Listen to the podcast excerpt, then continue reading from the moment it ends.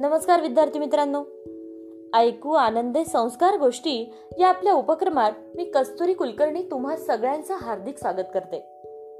आपल्या या उपक्रमात आज आपण गोष्ट क्रमांक चौदा ऐकणार आहोत. आजच्या गोष्टीचं नाव आहे पश्चाताप. चला तर मग सुरू करूयात आजची गोष्ट. एका गावात अभिजित नावाचा एक मुलगा राहत होता. अभिजितचे वडील हिऱ्यांचे मोठे व्यापारी होते. अभिजितला इंद्रजित नावाचा एक मित्र देखील होता. हा मित्र खूप लबाड होता. अभिजितच्या वडिलांनी अनेक वेळा त्याची मैत्री सोडायला सांगितले पण अभिजितला मात्र तो लबाड आहे हे पटतच नव्हते.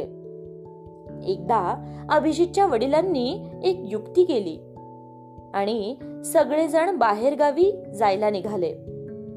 अभिजितला सांगितले की आपण आठ दिवस बाहेर गावी जाणार आहोत तेव्हा एक पेटी मी तुझ्याकडे देतो. ही पेटी तू इंद्रजितकडे ठेवायला दे.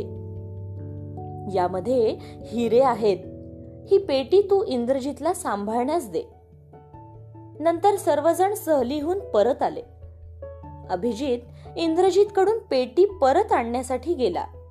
तेव्हा इंद्रजित म्हणाला हिरे आहेत म्हणून सांगितलंस आणि पेटी दगड का ठेवलेस? हे ऐकून अभिजितला आश्चर्य वाटले. त्याने त्याच्या वडिलांना ही घटना सांगितली. तेव्हा त्याचे वडील त्याला म्हणाले बघ मी तुला सांगत होतो की नाही? इंद्रजित विश्वासू नाही. तो लबाड आहे म्हणून.